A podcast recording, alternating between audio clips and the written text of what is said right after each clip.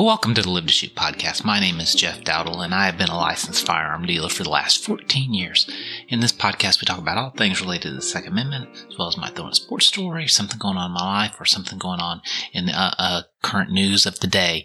So, welcome, welcome, welcome. It is the 21st of January, and I am here at home, and it is cold outside. We are in Texas, and it's it is cold, so we are it's in the 30s, so that is cold for Texas.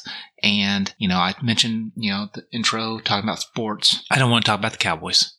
That is a very sore subject around here. I am a diehard Cowboy fan and it has been, it is tough. The last many, many years have been very tough. So we're just going to move on from that. So this week, when I was thinking about what I want to talk about, I, I started thinking about the last couple years, 2020, 2021, and now moving into 2022. And it's been tough. You know, every, I think everybody would agree that it has been very, very tough all the way from the coronavirus to a very, uh, challenging election to the economy presidency that I think has is overstepping and is a regime and is out of control and many, many other factors.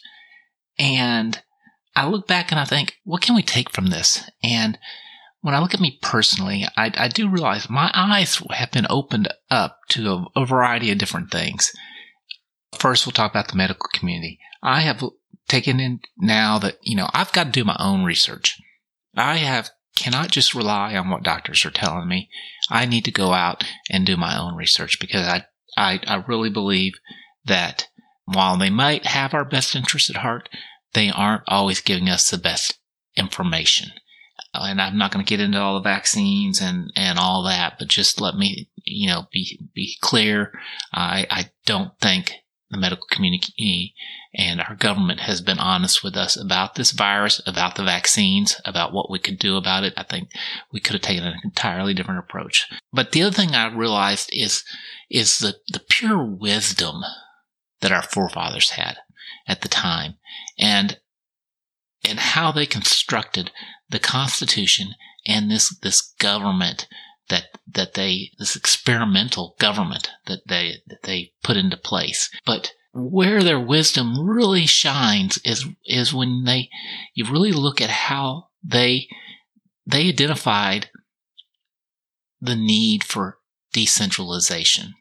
And I think that comes from the fact that they did not want to be ruled by a monarch. They did not want to be ruled by one person that could, at a whim, control every everything that they did.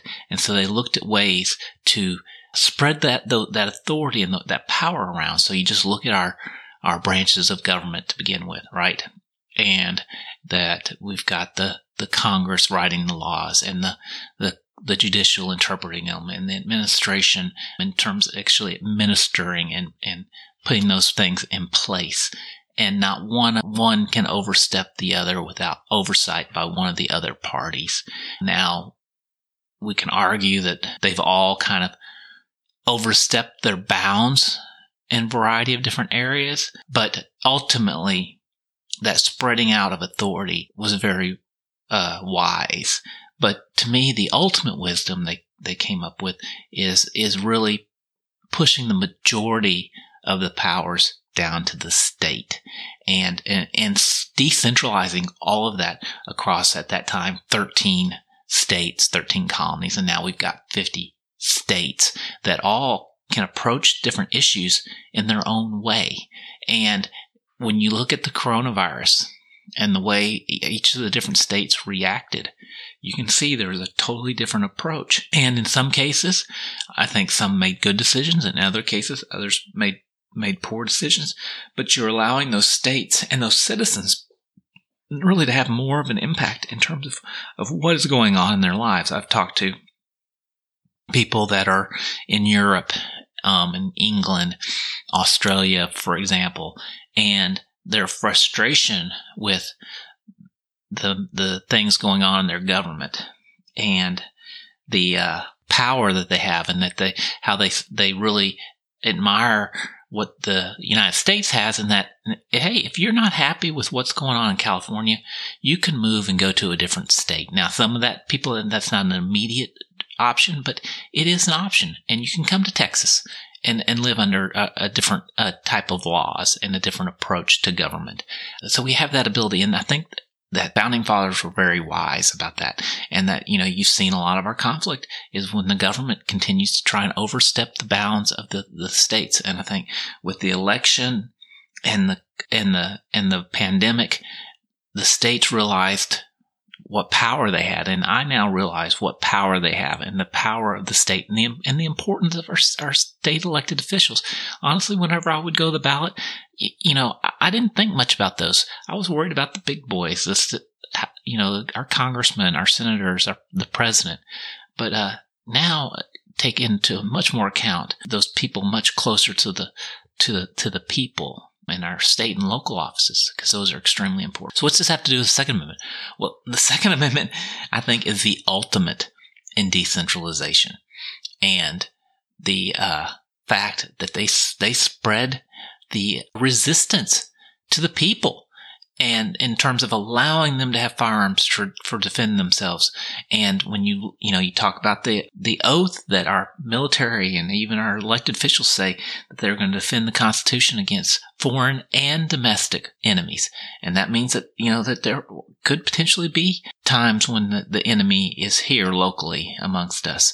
Now, we don't want ever to come to that, but the fact that the forefathers were wise enough to say we need to keep the citizenry armed and able to protect themselves, ultimately uh, have the ability to overthrow. But that Second Amendment, that ability, that decentralization of, of firepower, decentralization of, of arms through the citizenry gives us so much power and so much authority over our lives and how we conduct our lives.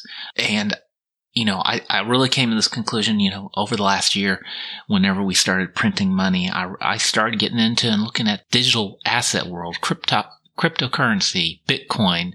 And, you know, Bitcoin is an amazing asset. It is, it, it's so key to, because it is decentralized. And whenever I saw our government just printing dollars after dollars and I'll go and I look at Bitcoin and there's, there, there's no power, no central person in charge of Bitcoin. They can't go out and print more money.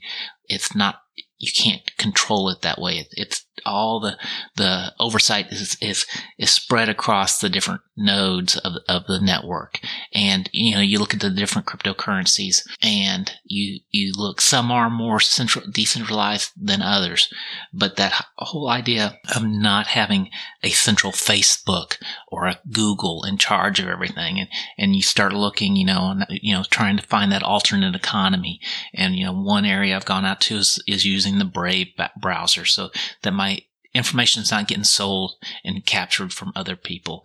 Presearch.org, I'm just going to tell you, is a search engine that's a decentralized blockchain search engine that uh, you can actually earn earn um, the coin pre, and, the same with the Brave browser. You can earn the the basic attention token. You can earn some passive income, not much, but it, it, it can build in terms of using those products. And I highly encourage you, and I'll put a link to the Presearch org where if you get it, you can get $25 in pre and I'll get $25 in, uh, uh 25 pre coins in the in the link and you can use it but i've been using that and, and accumulating pre and again it's completely decentralized nobody knows that my data is not stored anywhere of what i'm searching for but that power of decentralizing all the factors in our life. You know, one, it, you know, it slows down the decision making. It makes things much more prudent when you have to look across different areas. And that, that's what our forefathers wanted. They wanted, they wanted us to have a slow moving government. They really didn't want us running out and just going fast and breaking things. They wanted it to be very methodical. And you know, when you look at what the, they're trying to do with the, the filibuster, the filibuster was put in place to slow things down, that decision making by the, the Senate. All these different things are meant to slow things down and, and help protect all these other rights that we have. So when I look at the last year or last two years, I, I've, I've learned some things. And I think that's important. And I hope we all have learned things. And one, the big thing I learned is our Second Amendment is vitally important to our, our survival as a country, and we have to keep defending it. We have to protect our local rights around that. decentralizing all different decision making, spreading it out, not getting away from big tech and big pharma, doing your own research and thinking like yourself, thinking on your own. Those are some important things. So I'm going to encourage you the one thing. One again, continue to fight for the Second Amendment, but look, start looking into some some of the crypto uh, assets and particularly Bitcoin. And today's a rough day for Bitcoin, but it, it is it is not about today with Bitcoin. It is about five, ten years from now. And and believe me, I'm a believer in it. And if you start doing your own research, you will find how it can change your life, the lives of many other people. It's changing lives in other countries. It's it's giving the unbanked an opportunity to be banked. There's a lot of big benefits of towards Bitcoin and a lot of these other crypto projects that are out there that can change the world. And so I encourage you to do that. And I encourage you along with that, protecting our Second Amendment. Let's continue to fight for our freedom and keep this country as great as it's always been. Thank you for listening. I appreciate you taking the time. I hope this just, you know, gave you a little encouragement, a little a few things to think about today. And I will be talking to you again later.